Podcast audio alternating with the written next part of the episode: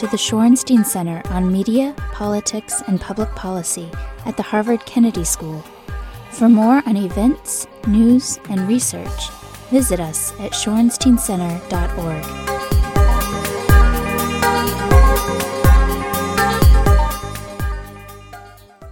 Welcome to you all. I'm uh, I'm Alex Jones. I'm director of the Shorenstein Center on Media, Politics, and Public Policy, and it is my great pleasure today to welcome. Um, you know, once you work for the New York Times, everybody who else who ever worked for the New York Times is your your cousin at least, if not right. your if not your sibling. Um, Meredith has worked at the New York Times. She's worked at the L A Times. Uh, she has done spectacular work both places, and then uh, I guess it was in November you uh, went to C N N. Is that five you know, years ago? Five years ago. Well, no, it was November. Just a while ago. Five years ago. uh, she is now in charge and has been in charge of uh, C N N dot com. In fact, all the digital te- all the digital things on C N N dot com, and has done a great job there. Uh, we're very pleased to have you with us, and you're going to be explaining where journalism is going in the future, which I think is a question we're all perplexed about. Indeed. Um, thank you. Yeah, thanks, Alex, for the introduction. Uh, thanks for having me. Thanks, everyone, for showing up. Um, hi, Alicia. Um, uh, it's great to see everybody. Um, so I'll tell you a little bit about me, and then I have what I've uh, constructed in notes. I'm not checking my email.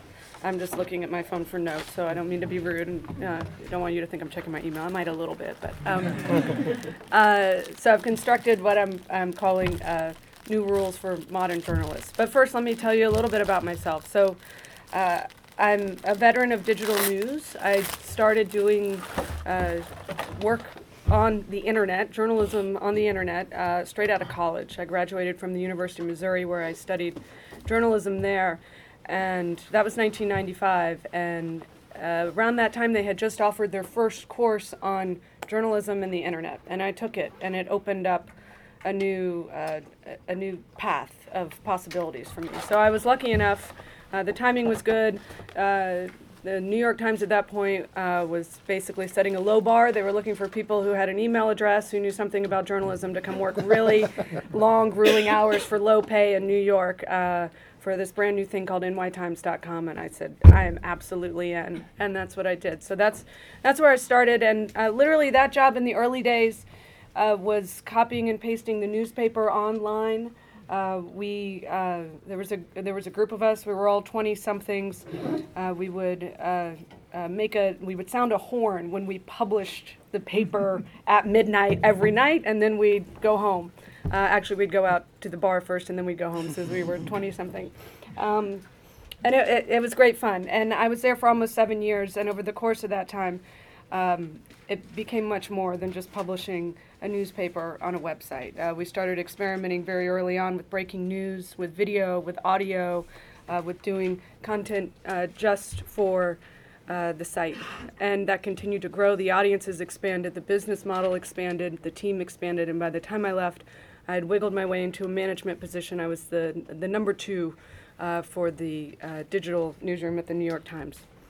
And then I saw an opportunity uh, to take a job working for the International Herald Tribune out of Paris. I was there for about five years uh, as the editor and director. Uh, that gave me the opportunity to think about the global possibilities for uh, storytelling um, uh, on a on, on a digital platform with a global brand like that. That was wonderful.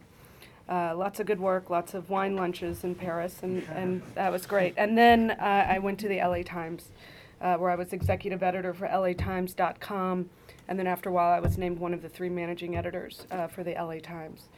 Uh, and then C N N called, and that was five years ago. And my job now is the editor-in-chief of C N N Digital. Uh, so that means a few things. Uh, the portfolio for C N N Digital contains C N N dot com, monster, massive site. Uh, hopefully uh, you all go there and, and like it, or if you don't like it, uh, that's all. Uh, you can blame it on me, and I'll and I'll shift that blame onto other people on my team. But that's C N N dot com on mobile, on desktop, and on social. That's C N N International, C N N I dot com on mobile, on desktop, across social, and that's C N N Money uh, on mobile and desktop across social. So there's a global team of about three hundred uh, people who are who are just a part of my digital team. uh, who uh, report, uh, create content, curate content, and program across all of those platforms for C N N.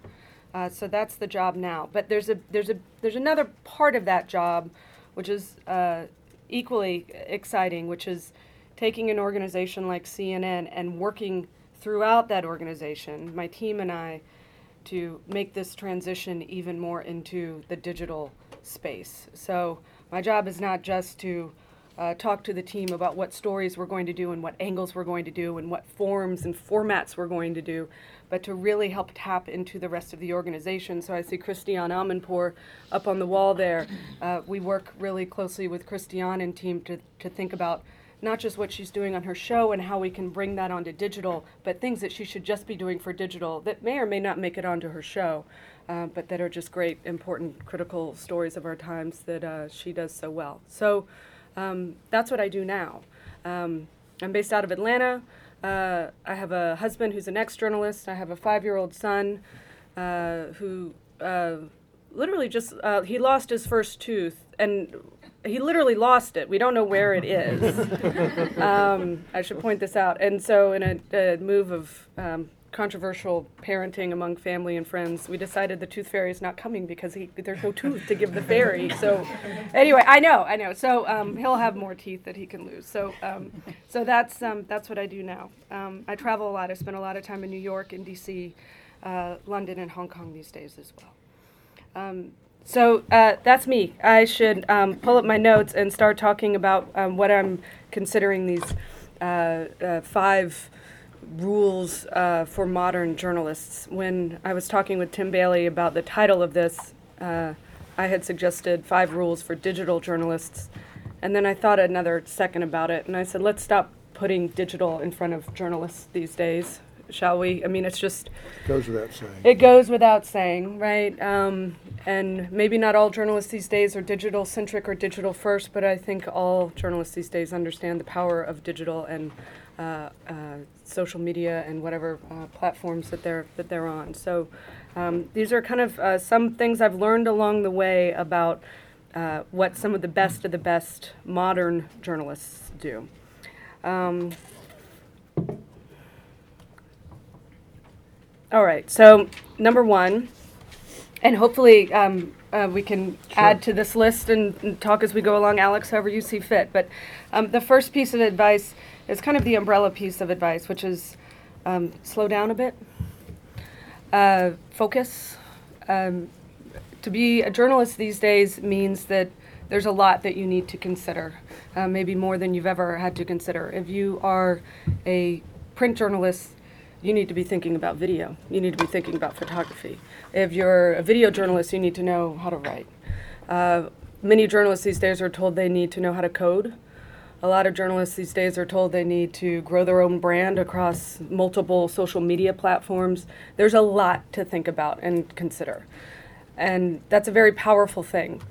Um, but it can be dangerous because it can mean that you're uh, removing yourself from the actual act of doing journalism that makes an impact and that matters.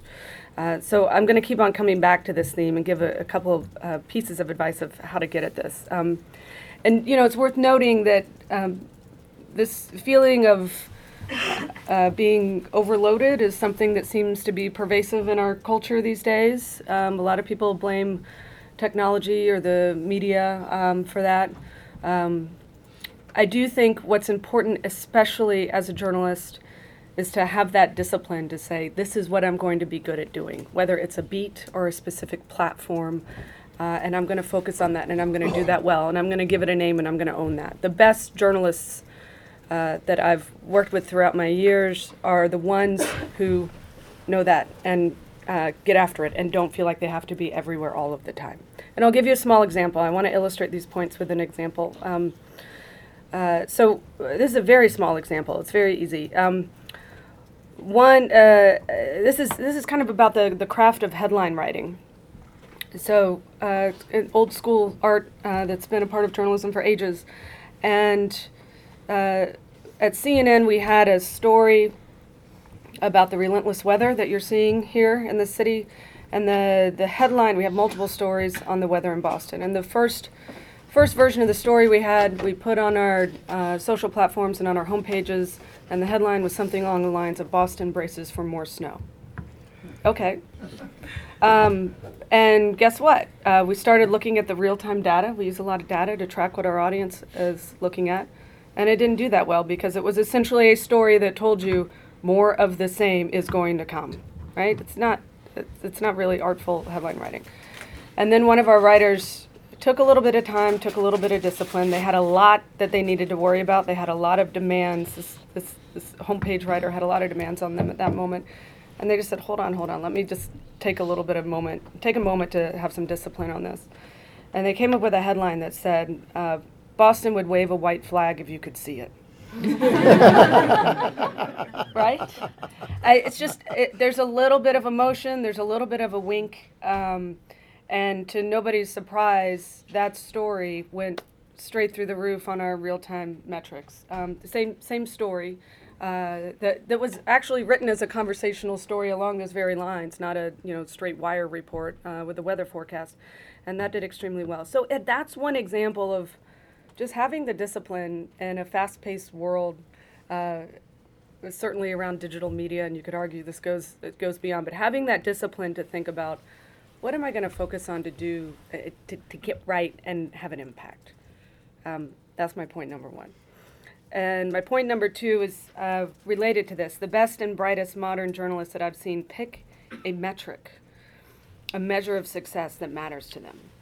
So this is about data and the use of data, which is an extremely powerful thing. It's also something that uh, once you jump into, uh, you can just swim around in for, for days and days. So it's good to pick something.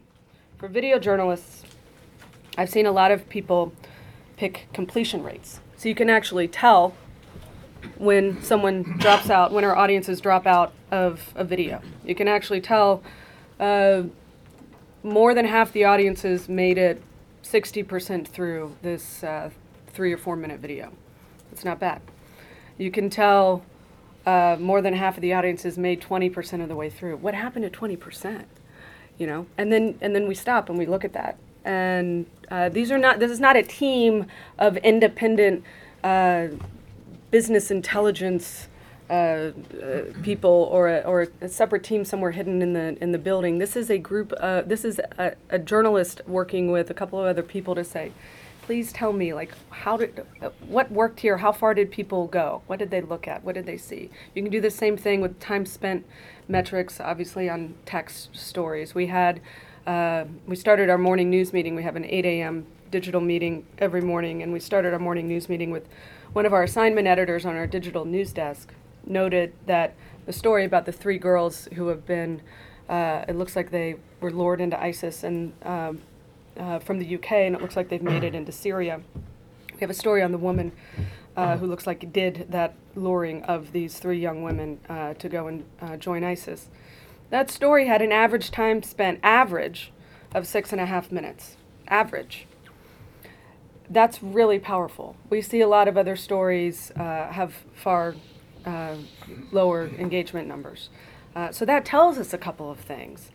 That tells us that, one, we know that's a, we know it's a critical story. That's why we did it. We know we we, we were pretty sure it was going to be a high-interest story.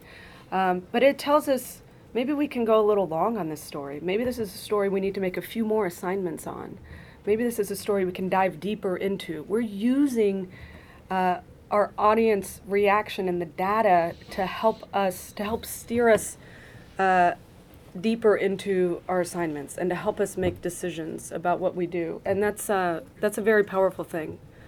Modern journalists do that very well and to great success, and it helps get their stories uh, read and seen and viewed.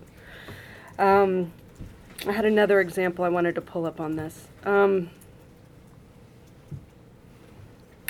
so we do get, at C N N we get a lot of reports. We get a lot of uh, hourly reports, daily reports. We're constantly looking at video streams and page views and seeing what's doing well, and we're um, we're addicted to that. And it's a lot. Um, but I, there's a couple of things that have really worked, a couple more specific examples. Uh, the Ukraine is obviously uh, a focal spot and a hot story right now, and we have a lot of people on the ground uh, coming in and out of the Ukraine. Uh, a lot of this, a lot of the daily developments this explosion happened here, this many people dead, these world leaders are coming to Minsk to have a conversation about a ceasefire, et cetera. Those do okay. They do okay. Uh, but framing the story, we actively see this in the data. It's fascinating. And it matches instinct with data, which is one of the wonderful things about it. We had a we had a lead on our on our story a couple of days ago that started more than five thousand lives lost, a vast and unfolding humanitarian crisis, the downing of a civilian airliner that shocked the world, a failed ceasefire, and shades of an East-West proxy war. That's a different way to start a piece than saying, here's the daily development. Here's X number of people uh, who were killed in this fight or this movement of these rebels to this place. Uh, getting people into the story. Again, this kind of confirms a lot of what we already know about good storytelling, but we see that in the data that when you start a story off that way, uh, and then you can get into the developments and what you need to know, that gets exponentially uh, more traffic, more social shares, et cetera, uh, than if you just do kind of the straight up right. Um, the other thing, uh, point number three, Um, is to pick a social platform that suits you and suits your story. Those are two separate things. All social platforms are not created equal. Uh, we're seeing uh, at C N N, and I should have said this at the beginning, by the way, um, one of the other things that I do is I'm the president of the board for the Online News Association. And so I have a, that's a, a, a membership of, of fantastic digital journalists around the world, and we talk a lot about uh, industry best practices and all of that. So I see some of this through my work uh, at C N N and uh, throughout uh, the Online News Association too.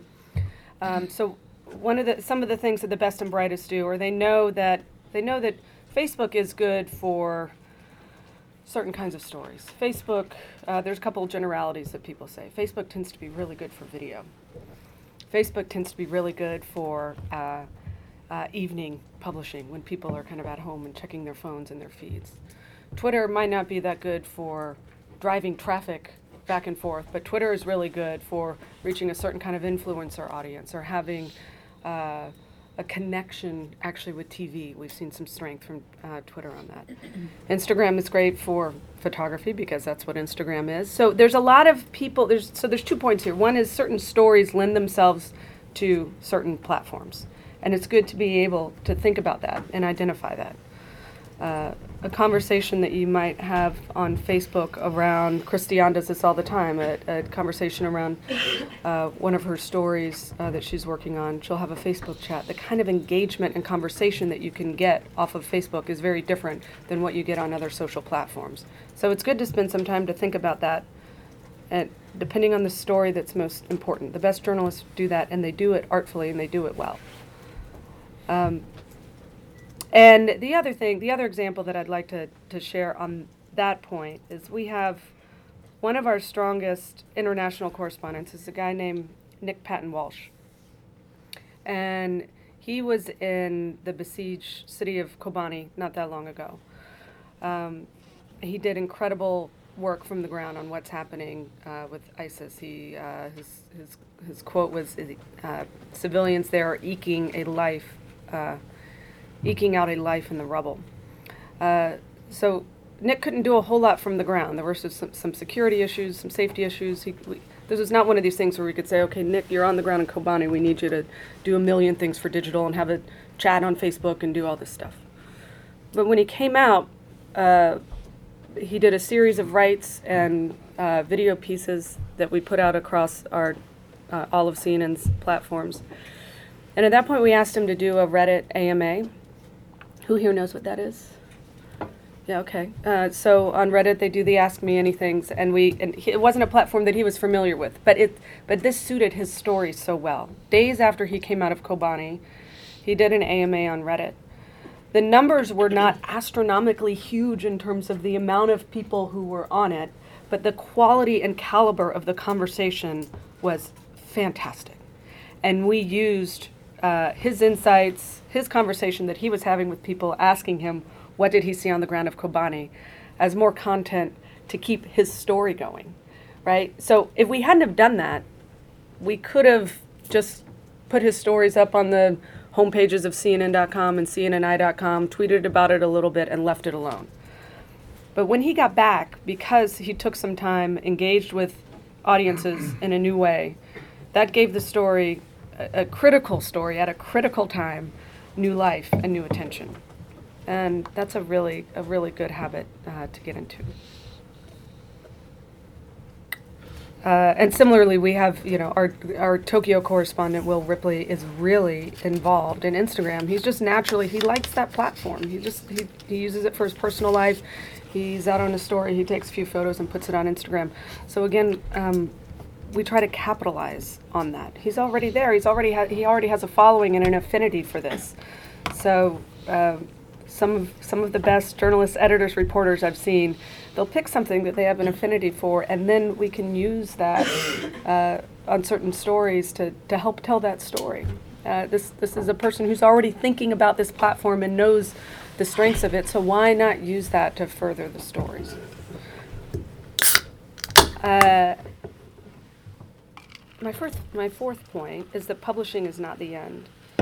Um, kind of the, the old way of thinking about things is, you're going to put your story out. It's going to ideally get on the homepage. If it's not on the homepage and it's not there for long enough and it's not there high enough, then you're going to be upset. Um, but we, the old way of thinking is just, just put the story out, and when it's out, you're done, and then you can walk away. Um, the best and brightest rock star journalists these days know that publishing a story is the beginning, or it's at least the middle. It's certainly not the end. Publishing a story is the moment where you start to engage audiences, where you start to look at how it's performing, uh, where you think about uh, how might I reach out to people uh, using social media uh, to help get my story seen. Uh, how can I listen to the conversation around my story and think about potential follow-ups? Uh, publishing really is just the Uh, the beginning step and not the end step. Um, and the Nick Patton Walsh example is another really good example of that. He, he it was days after he was out of Kobani that he uh, continued the conversation about his work. Um, and that begat even um, more and better work. Here's a, here's a lighter example on that. At C N N Money, we have a big, a big tentpole franchise, we call it, called uh, Best Jobs. Uh, a team of people pour through some data and look at uh, what are the best jobs in America based on certain criteria, uh, uh, uh, from uh, salary to benefits to location, et cetera. One of the jobs, it's a very specific example that came up, was uh, being a dentist for a variety of reasons. Uh, being a dentist made the list of the, uh, I can't remember, it's top fifty, top one hundred best jobs in America. So, okay, uh, they tweeted out to the uh, American Dental Association, congratulations, dentists, you have one of the top paying jobs in America, and went and put it in front of that audience, uh, which I think is a, a great way, again, to reach the people who you're talking about um, and who you're thinking about as you shape a story like that. Uh, so that kind of uh, thinking about your audience and going out and telling them, hey, here's a story for you. It really isn't enough these days to just put it on a site or tweet it or retweet it and walk away. You can do that, but you might be missing an opportunity to reach the people who you want to know about your story. Uh, so those tools are, uh, they're, they're wonderful tools that we have these days. And then lastly, I will say, um, uh, as my, as my fifth point, uh, uh, golden rule, a really good piece of advice is to beware of the big and shiny objects. Um, and this is just as much of a, a, a piece of advice or something I've seen uh, that kind of some of the top editors, leaders, and managers do. Um, and who here knows what snowfall is? Sure. Uh, yeah. Um, and uh, I bet a lot of you probably read the, the innovation report from the Times. So there was a lot of conversation about snowfall. Uh, uh, you asked that question in Boston. Do you know what snowfall yeah. is? Yeah. Waving the white Fair flag. Enough. Yeah, yeah, yeah. The, the project, not the stuff that falls in the sky. Got it. Okay, good. Good to clarify. Thank you for that. Uh, so uh, there's a lot of temptation these days to try to do the things that are uh, just going to take a lot of time and be big and beautiful. And those are good things to do. It's not to say don't do them. Uh, it's just to say pick and choose carefully. And a lot of times what you can do is to say we don't have to take something and hide it away for months and months and months. We might start by dipping our toe into a story and looking at uh, what we see if we publish a few pieces on a certain story and look at the interest. And then maybe that grows into something. And then maybe you start to say, well, we could turn this into something big. Um, there's a bunch of examples uh, like that that we've uh, done at C N N that's been successful. And one of my favorites, is kind of my last example, uh, is one of our columnists is a guy named John Sutter. And he... Sorry. It's all right. That's me. And he... Uh, Asked, uh, asked audiences, what are the issues that matter to you? He put out a list of about twenty things. And what are the issues that matter most to you in this world? Uh, it was a wide range of things, from child poverty to climate change to inequality in America. It was a very wide list. And he asked audiences to vote on that list. He said, we'll take the top five, whatever they are, and we're going to find a story, we're going to cover it. And...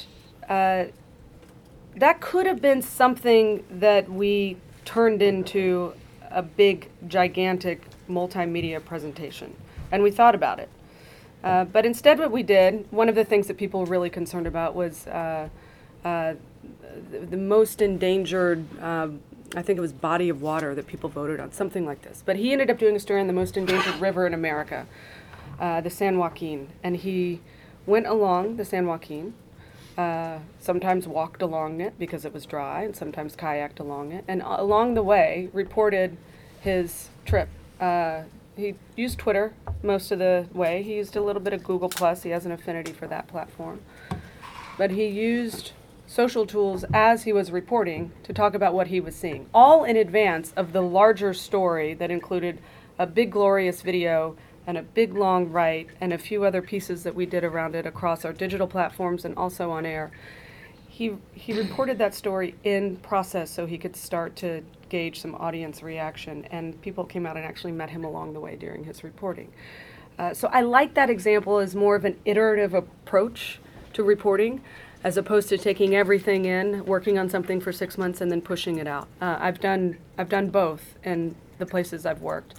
And um, one of the things that seems to, to work very well these days is uh, being a little scrappy and thinking about what can we put out now to edge something out and forward, and then uh, snowball it, if not snowfall it. Um, so those are my things. Um, okay. uh, let me take the prerogative of the being the director here and ask you a couple of questions, then we'll open it up. My first reaction to what you say is that your points two, three, and four, and maybe even five, seem to me to be completely contrary to one, hmm. because you've outlined all the things that journalists must do in addition to going out and doing journalism. They hmm. need to think about expanding the audience and these other platforms and mm-hmm. whatnot.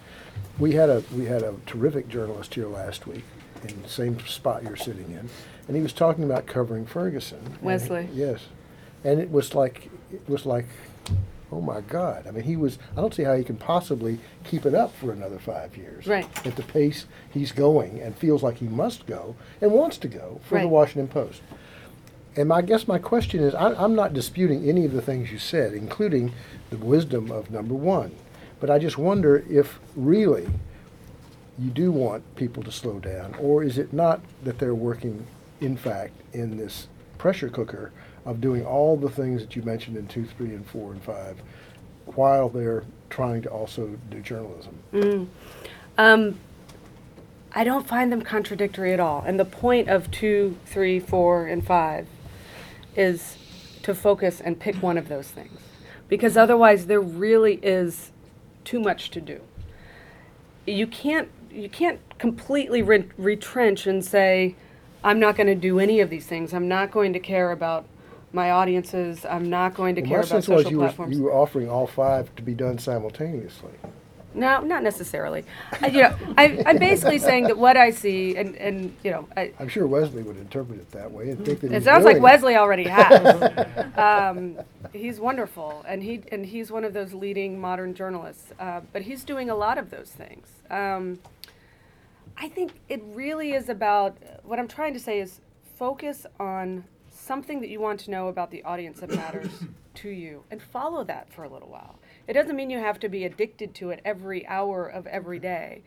Uh, pick a social platform that you feel like you're you're already active on and you're interested in, and and use that a little bit. Push that envelope a tiny bit. Or if you have a story that you think really could have a, a really big impact on Facebook because you'd like to have a conversation with people, do that. Take it. Take forty-five minutes to have that conversation. I actually think the the discipline in this is what's key, because otherwise it really does become overwhelming. That's my umbrella point. Mm-hmm. There's too many people I see these days who feel like they have to do everything everywhere all the time.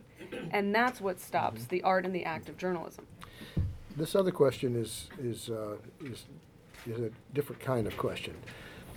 Uh, and I'm asking it genuinely because I don't know the answer, uh, not because I'm trying to, to needle C N N. But C N N broadcast has, to all appearances, a very different way of choosing what it puts on air than you've been describing about how you, what what you do at digital dot com. The C N N formula has been pick one or two things and beat the crap out of them all day long and report the same thing again and again and again and again and again. That's not what you guys do. I mean, it's ironic because you're changing things constantly, you're updating all the time. It's a different and much, as far as I'm concerned, more useful kind of journalism that you do than what C N N's, you know, broadcasts do these days, unless you happen to be very focused on that particular story. My question to you is, why doesn't C N N have you be the editor of the broadcast portion as well, and have the, I mean, and have the broadcast of C N N be more reflective of what you're doing on the digital side? Well, there's a couple of things to that. Um, Uh, one is just give me a few years. Um, uh, but two, but two, two is this. Um, we actually do start the conversation with digital. So every day at nine a.m. there's a big network-wide meeting. Uh, the president of C N N Worldwide, Jeff Zucker, gets everyone in video conference around New York and Atlanta and D C. There's a gazillion people on the phone. And we start with digital. Uh, it's me or a member of my team takes a couple minutes and says, the story that we just published on, you name it, Ukraine, North Korea, the Oscars as it was yesterday, is getting two thousand clicks a minute off of the domestic homepage right now. Everybody, Anderson Cooper's E P, everybody knows that that's a really good number. People are, are conditioned, they know. We've talked about what's good and what counts for a good uh, digital number. Um, so that when we when we say that the Ukraine story and the way that we led that story by talking about what's at stake here, it's an East-West proxy war, all of those things, when we frame that in the nine a.m. news meeting, that always, I mean, I, really always, in a variety of ways, ends up being, that's the angle we need to be talking about on air. That's the approach that we need to be taking. And that's informed not just because me and the rest of the digital team are geniuses, but really by the audience and, and, and the audience interest, which is a wonderful thing. Um, so we do that in some ways. Um, the second point is the strategy is actually exactly what you described, maybe a little bit more diplomatically, but it is to say C N N Air across the U S and domestic, it's a linear thing. Um, th- it, you, it, that's the nature of the medium. So it used to be uh, that C N N uh, was on air, that we were trying to do every single story on the planet, surface, scattershot, uh, just cover everything. Uh, the way most of us watch C N N, I shouldn't say, most, the way most people uh, watch C N N is they don't sit there for twenty-four hours and watch air. Uh, they come, watch a little bit, leave, uh, maybe come back. So there was an intentional strategy set out to cover four or five stories really well across air and go deep instead of be surface and scattershot across everything. That was intentional for air. And Jay-Z, Jeff Zucker, will talk about that. Um, but it's a little bit different for digital. And we talk about that too. And we talk about this in our senior leadership meetings. We talk about this as part of the strategy. We're digital just by nature of what it is. You don't have to do just four or five. You can you can go a little bit broader. Um, that's the nature of it. So what you describe um, is actually part of the strategy. I, just, I just wish that it was working for you a little bit more. uh, one final question. How do you avoid feeling like you're pandering if you are making data so critical to the choices that you're making and the editing you're making and the things that you're trying to get those completion metrics up and things like that? And I know that you know, you're a journalist, so I know that you know that not everything important is going to get the clicks. And not getting the cli- and getting the clicks does not necessarily mean something is important in a journalistic sense. How do you make that work? So what's important is what we're going to do. And uh, we're not going to say the Ukraine story isn't getting a lot of traffic, so we're not going to do that, and we're going to focus on, uh, I don't know, I'm trying to think of like a... The scandal yeah. of overlooking, you know, uh, what's her name, at the Academy Awards. Yeah, exactly, exactly, exactly. So so we're going to do the stories that are, are core to what we feel like we need to do, and Ukraine is certainly one of those stories. Um, and we're going to use data to make that story as strong as possible. So when sometimes, as journalists, we get a little lazy and write the most recent development around this is what happened here today, uh, just stop for a second and focus and say, this is actually what's at stake here. A lot of people aren't connecting everything that's been happening on the ground in the past years in Ukraine. And we're not even, we're not connecting that. As journalists, we, we can do a better job, and data can help us show the way on how to do that. So it's not saying, let's not do Ukraine because nobody's clicking on it. It's saying, this is a critically important story. How do we need to position this and tell this to reach the broadest audience to get this story told? Are you guys covering the O'Reilly situation as cl- carefully as you did the Brian Williams situation? We're covering it pretty carefully. We're covering, I mean, I could do a story count. I don't know, where are you, what are you leading to? No, I just think it's fascinating. I think that, you know, C B, the C B S guy cut his throat, you know, today, it seems to me. I don't know. I suspect I'll see that on C N N, but I may not on Fox. Maybe not. Maybe not. You all know what I'm talking about? The the, the, the C N N guy that was with O'Reilly, uh, with Bill O'Reilly, C B S, and the C B S, C B S guy, uh, basically said, this is bullshit. We were not in a war zone. In fact, he didn't even go out and cover the, you know, anyway, something. Right. It was it was not what he had hoped, I think, to uh, to have. Anyway, uh, now we're going to open it to uh, students first, and then we'll get to others. Natalie. Hi, I'm Natalie Brand. I'm a mid-career M P A here at the school, hey. And my question follows your last point, which is, are there times when you feel the data has led you a bit astray? You know, we have this wonderful new measure, but are there kind of pitfalls that you can warn us of or problems to avoid? I don't know where, th- I don't know that the data has led us astray so much as uh, it's easy to create your own narrative around the data, right? Uh, that's probably one of the more dangerous things and the thing to be aware of. So someone could say, uh, some of the people who are not all the way there yet, but they're trying, will say, this story got one hundred shares on Facebook. That's amazing. No, it's it's kind of not. Not for C N N, it's not. I, it's just, it, they won't put it in context of other things. They'll create a narrative that they like. They want to show that they're using data and thinking about data. Um, there's, yeah, I can think of other things like, you know, uh, it used to be, uh, and I don't see a lot of this in the last year or two, but it used to be that people wanted to do photo galleries because they thought that would drive up the clicks. Like, that's B S. You don't need, you know, like, that's not actual, that's not using data to help tell a story. That's using data for the sake of manipulating the data, right? And to and to tell everybody that, you know, you had a three hundred percent jump when you put the page view, when you put the gallery on top of a story. Okay, you know. Um, so, no, I think as long as, I mean, again, we're, we're journalists. Like, we got into this so we can tell stories that matter to this world in a variety of ways. For a variety, for whether you're an idealist or you just want to tell it like it is, you want to reach people. We're not doing this work for ourselves. We're doing it for an audience, however you define it, big or small, whatever kind of group, wherever they are. So that's what's key, is to keep that in mind and then use that data to figure out how you're reaching those audiences. How effective are you? And and you don't need to pander. You don't need to do just only celebrity stories. You do that while staying true to your, your core and uh, who you are and the stories you want to do.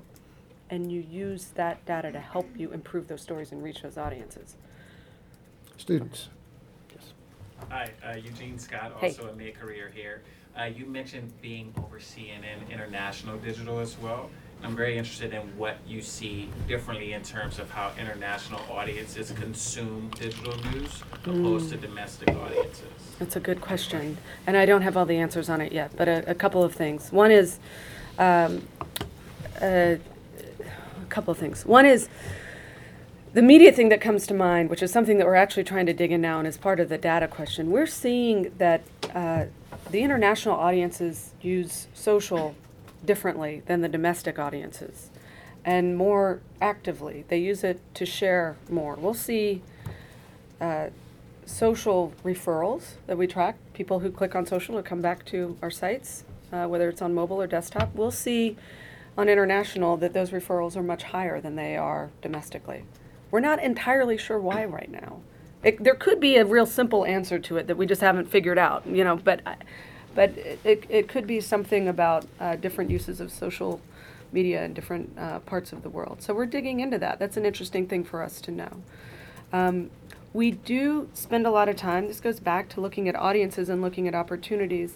Someone was pointing out the other day that we see a lot of video usage in certain parts of Asia Pacific, like off the charts compared to the rest of the world for C N N. And that's a good thing. Video is our core business. Video is what C N N has always done, and we've been investing in video digitally uh, to do more with mobile and social in mind. Um, so if video, for example, is off the charts in a place like South Korea, what are we actually doing about that? It's another way that we could start to say, this is a place where we might be able to uh, tell certain stories in this kind of format and think about how we do good work for those audiences there. Um, So those are the kinds of conversations we have around international. The international audience is uh, right now smaller than the domestic digital audience, but we think that's only going to grow. We see international being a huge area of expansion for C N N Digital. Yes. My question is, how do you leverage or create synergies with the traditional broadcasting print media, for example? Or do you need to? Or if, should we treat them as completely two separate media um, entities and, and forget about, you know, basically trying to create synergies across? Or, I mean, what's going to be the, the, the uh, trend going forward? We have to bring it together. It's it. You can't you can't kind of keep everything. You can't keep T V separate from digital. E- even within digital, we've got different pockets these days. You know, it used to be kind of the old conversation of here are the web people and here are the print or T V people. It's it's just getting so uh, fractured in a in a really good way. Um, but that also uh, puts an opportunity in front of all of us to uh, think about how we take how we how we start with the story first, and then think about the platforms. Right? Uh, we recently merged a. We always have news meetings around the clock. We recently merged our two p.m. news meeting. Uh, which had a traditionally had a, a group of from the T V side and a group uh, from the digital side uh, having separate meetings at the exact same time. And we merged those meetings and we said, listen, we're not going to talk about logistics in this meeting. We're not going to talk about which stories we're going to put on the homepage. We're not going to talk about which satellite trucks we're sending to whatever location. We're going to spend this meeting talking about the four or five big stories that matter to us uh, as a network. And then we're going to use that as an opportunity to collaborate. And do you make the assignments, the news assignments? Sure. Yeah. So, you know, last night, for example, I had dinner with Ann O'Neill, who's an enterprise reporter for C N N Digital. She's up here covering the Tsarnaev trial. And Ann uh, is working very closely with uh, our T V colleagues who are here covering the trial. And they'll tag team. So Ann will be in the in the courtroom and taking notes and doing the summary and then making sure that gets back to uh, the T V producer, and then the T V producer the next day will fill in, and et cetera. They've got like a, it's really starting to gel and act like a team. Mm-hmm. Yes, over here. Yes. I'm John Clark Levin. I'm a second-year Master in Public Policy student.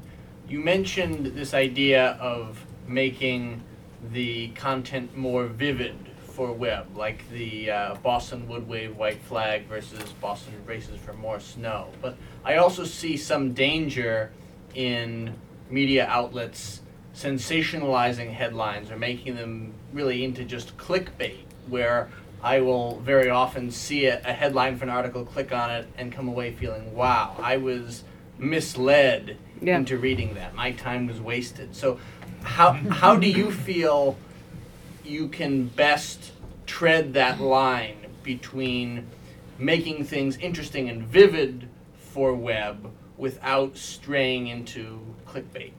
Clickbait is the scourge of the internet, right? I mean, we've all kind of felt like we've had some time robbed uh, from us for clickbait. Um, we don't do it. Um, you know, now, it, it, there might have been it, there might have been some times where someone tried to get a little too creative and, you know, you won't believe what you're going to see if you click on this article. I don't think we ever did that. But there have been, you know, there have been some examples where I think people pushed it a little bit too far. Um, but I can... I, they're, they're, it's a single digit, low single digit number. This is where it, it, I just we shouldn't oversimplify this argument about data into data bad, journalistic instinct good. It, it, these are people with brains and instinct and experience who know how to write and craft and shape a story. So nobody is saying you need to get that story to get five thousand clicks a minute off the homepage, or you need to, you know, it's it's not it's not that it's not that we're uh, beholden to the data and you only do it for the sake of the numbers. It's that you use it to help guide you to see what's going to resonate with your audiences. But you do that in service of the audiences and in service of the story. So I trust people. I trust my team to to get that right. Every now and then someone will screw up, but really not that often. Nick, yeah. So I have two specific questions. One was on A B testing of headlines, um, kind of, can you talk a little bit about that? And you know, if a story actually could persist over a few days, can, how much will you actually test the, the, the different the different uh, headlines? And then, secondly, at the very low end, we're starting to see software that is writing stories, you know, around a box score, that kind of stuff. Really simple, mm-hmm. taking structured data and turning it into really simple things. I know now you probably poo-poo that, but you know, just looking kind of in the future of, of in a year or two. Yeah, I mean, the ability of soft software to uh, inform and yeah. give, give your brains more material to work on, raw material to, to I'm not saying yeah. replace your, your great team, but just yeah. if you could talk about that too. Yeah, uh, we do A B test headlines, uh, again, all in service of the story. So I don't know, I can't remember if Boston Braces for, no, for More Snow was actually A B tested up against uh, if we could wave a white flag here in Boston or not. It might have been. Uh, the team does that. I mean, you know, there's a couple of different ways and words and language that you can use to see what's going to resonate. Um, so that happens, especially across the homepages of C N N dot com, C N N I dot com, and C N N Money. And the way A B testing works, as many of you probably know, a very small percentage of the audience uh, will see the alternative headline. We run the test for a certain amount of time, and the one that performs best is usually the one that we go with. Uh, because we don't test something that's, you know, irresponsible or clickbait or anything like that. We test a few different versions. And then you can do that in other ways. I think C N N Money right now, we're A B testing a treatment of a photo with a headline above it or below it. Uh, we're, we're we're seeing what works best for our audiences. Um, so we do that. Um, Automatic writing. Uh, well, moving on to that part of the question, because mm-hmm. that's not, au- the A B testing isn't automatic writing. That's no, humans no, no, I know, I know. Right, right, that, that's right. Part two. Right, so part two, automatic writing. Uh, I, you know, I, I don't know. I, you know, I've seen a couple of examples of it, Nick. I think, um, you know, maybe writing around a box score, okay. I, you know, the thing that's, the thing that we're really, the thing that data actually helps us do as well, the thing that we're fighting against is commoditized journalism, right? So I don't really lose sleep over that right now. Maybe two years if I'm out of a job and it's all because of robots who write stories, I'll change my answer on this. But I don't think that's going to happen. Um, I I think technology is advancing. I think it's making it easier to put pieces of a story together and say, okay, here's what you need to know from last night's game. Okay. Um, but the the distinctive essential work, the stories that have an intellectual heft or have an observation or that have a color and an anecdote that can only be had by me sitting right here next to Alex Jones, that's that's the work that shines through.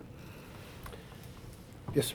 Hi, I'm Kat Singh, I'm a second year at the Kennedy School. I guess as well as commodified journalism being one potential source of competition, how do you see the relationship between professional organizations like C N N and the rise of the citizen or the amateur blogger or journalist?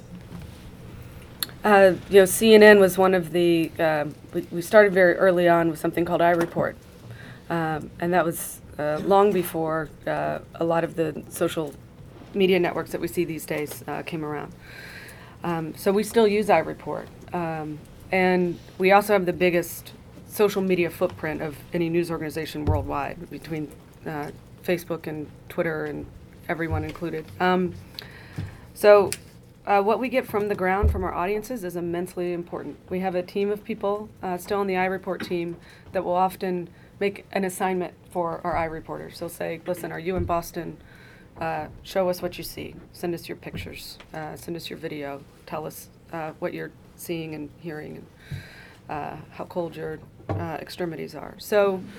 Um, we do get work that way. We increasingly, because of social media, get work uh, on those platforms. Um, How do you vet that? We have a team of people who vet. They call. They say, oh, there's somebody named Alex who sent us this photo of a twelve-foot drift mm-hmm. outside of his door. Uh, Alex, we might want to use uh, your photo in a C N N uh, report online and on air. Can we talk to you for a second about it? Uh, so we do. We we take journalistic care with those things. Mm-hmm. It's over here. Yeah, we'll get both of you. You first. Alphonse, Gaston. We were once colleagues, though we never met. I'm Henry Chu with the L A Times. Hi, Henry. Uh, hi, and uh, current Neiman Fellow. And I want to pick up on what you said with the Ukraine example, with that um, longish headline, but the lead you mentioned that sort of framed the story. And hearing that, to me, that's traditionally something that I would have expected in times past to read in Time magazine, a weekly news magazine, or even in the L A Times, you know, after a few days, that you did an analysis or looked at something broad step. And it seems to me it's, it's not something that you could write on a story like that every day. Um, and it also seems to go against what the internet seems to be driving us to, which is Um, every time there is an explosion, you cover it, try to be the first one on it, and you you know get facts, and and so it seems contradictory to me almost in terms of putting that together, or that's uh, only an occasional thing. So could you elaborate more on that? Right, like especially coming from the C N N person who's supposed to be the one doing breaking news all the time, right? uh, so strategically, that is that is a shift that we are making, and it gets back to the point about uh, commoditized work. Uh, there's a lot of stuff that sounds the same, and we all see it in all of our feeds every day. Uh, so I have been asking the teams with support from everyone everywhere uh, to go deeper on the color and the context, and we see that working very well. Um, and there are certainly big swaths of our audience who know every single development about Ukraine, who who are there and, and, and know the history and just want to know what's new. And so we will do those developments as well. But we do try to find, one of the things that we started recently, for example, you can't give that same lead on every story every day, of course. Um, but one of the things that we that, that we started doing is something called Start Here. We did this uh, around ISIS. Uh, we do this on a regular basis. We probably have one up uh, uh, or on the way up shortly. Uh, ISIS, we did it around Copenhagen. We do it around Ukraine. Anytime there's a few elements Uh, around a story in motion. ISIS, you always have like three or four angles every single day. Um, we'll put that and, and sew that up and and say, here's everything you need to know about, uh, start here. If you want to find out what's happening with ISIS right now, this moment, start here. It's a different way of giving context and sweep. The alternative would be to just do a bunch of stories on the developments and keep on updating those stories. If you put it together and frame it a little bit, uh, that's just good work. And you see audiences respond to that. Yes, sir. Uh, hi, I'm uh, Yossi Lipperman. I'm a staff writer at the Human Journalism Lab. And um, you mentioned earlier about how Facebook is great for video. And it seems like in the past few months or so, Facebook has really been prioritizing native video um, on their platform. I'm curious how you're thinking about publishing directly to Facebook and really publishing within the Facebook ecosystem as opposed to linking to your own stuff. It's a work in progress with Facebook. We've, we're talking with them a lot about this. Um, video is, like I said, important to C N N. It's uh, it's our heritage. It's one of our core things that we do. Um, so we're making we're being very careful about if we put something natively in the Facebook player that's not actually properly uh, solely on C N N or driving back to C N N. But we're playing with it. Um, we're seeing if we if we put something in the native player, uh, how does that perform? What do we uh, what kind of audiences do we reach? What's the what are the numbers behind this? So we're looking at that. But it's an ongoing conversation, right? I mean, we just launched a channel with uh, Snapchat uh, last month, and um, that was a new that, that's a new experiment for us too. Where every day you go on Snapchat. Uh, we're one of a handful of organizations that we're producing a daily edition for Snapchat that is specific to that platform. And we decided one of the reasons that we wanted to do that, and it doesn't drive back, it's inside Snapchat, it doesn't drive back to C N N on mobile or desktop in any way, shape, or form. But we decided we wanted to do that because, one, it was an awesome creative uh, storytelling exercise. We, we, we re-edit, uh, put a little bit of music and motion with a lot of the stories. Um, it works. I mean, try it if you haven't seen it. We do it with the hardest news, and we do it with the lighter stories as well. Um, so that's one of those things that we're trying, and one of the trade-offs is we said, let's find, let's do this. It'll be a creative exercise, and will be something that'll put C N N in front of an audience that, frankly, we're probably not reaching otherwise. I want to presume to offer you a, uh, um, at least a thought. I don't know whether this is something that would work for you today or not. Are you following this immigration impasse with Congress and the President? Yes. Uh, one, it came up in the class, uh, my class this morning early, uh, and that is that the thing that has been missing, at least that's my my sense of it, and it was the class's sense of it, is who are these people who would be sent back if this thing happens? Right. They are the pr- the presumption is they crossed the border day before yesterday. That's not true at all. But that's something that has been left out of the story and would make a very powerful piece of it if it were t- if it were looked at, it seems to me. I agree. That's a great story idea. And this gets back this gets back to the point about data, because we actually have done a lot of those stories. This gets back to the point about how we're all inundated. Like, how would you know that C N N has done a series of stories on this?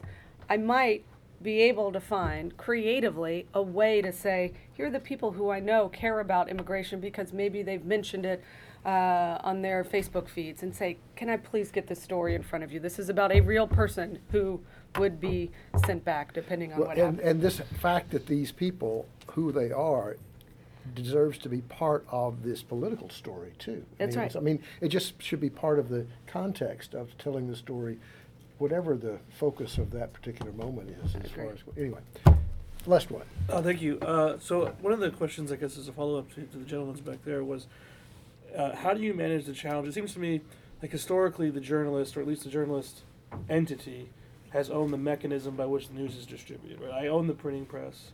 I own the cable station. But as you shift in sort of these digital formats, a lot of times, as you're saying, the sharing is on Facebook or Snapchat, mechanisms that the journalist doesn't control and that are optimized not for your interests but for that tech company's revenue interest in, in the end. Like, how do you manage sort of that loss of editorial control over your own content? So not not in terms of what you're saying, but you know, you don't control the algorithms of the Facebook newsfeed, but you're dependent upon it for your audiences. I guess how do you do you work with them on those issues? I mean, do you you know they today it's video, tomorrow they switch it to audio, and all of a sudden you have to re, like do you just redo everything every six months? I mean, I guess how yeah. do you manage those processes? Yeah, we do we do try to stay in close contact, but we also try to not put all of our eggs in other people's baskets, mm-hmm. right? Um, that's why we do need to strategically make decisions about where are we going to put video on somebody else's platform as opposed to our own. Um, We need to weigh those things and do those things in order to uh, get the stories that we want to be told out into the audiences that we want to tell them to. Um, but those, it, it's it's tricky. I mean, there's no short answer to that. One is to probably uh, be abreast of all the changes that everyone is making, whether it's you know uh, an algorithm being changed for S E O purposes or uh, something that Twitter or Facebook do that uh, changes our uh, presence or referral traffic or presentation. All of those things have an impact, but that's why it's also good not to overly rely on those things, uh, to to use them as as tools um, and not uh, not put all your eggs in one basket. Sorry to say we're at the end. Uh, Meredith, I think it's absolutely plausible that you will be running C N N in a few years. Thank you very much. Thank you.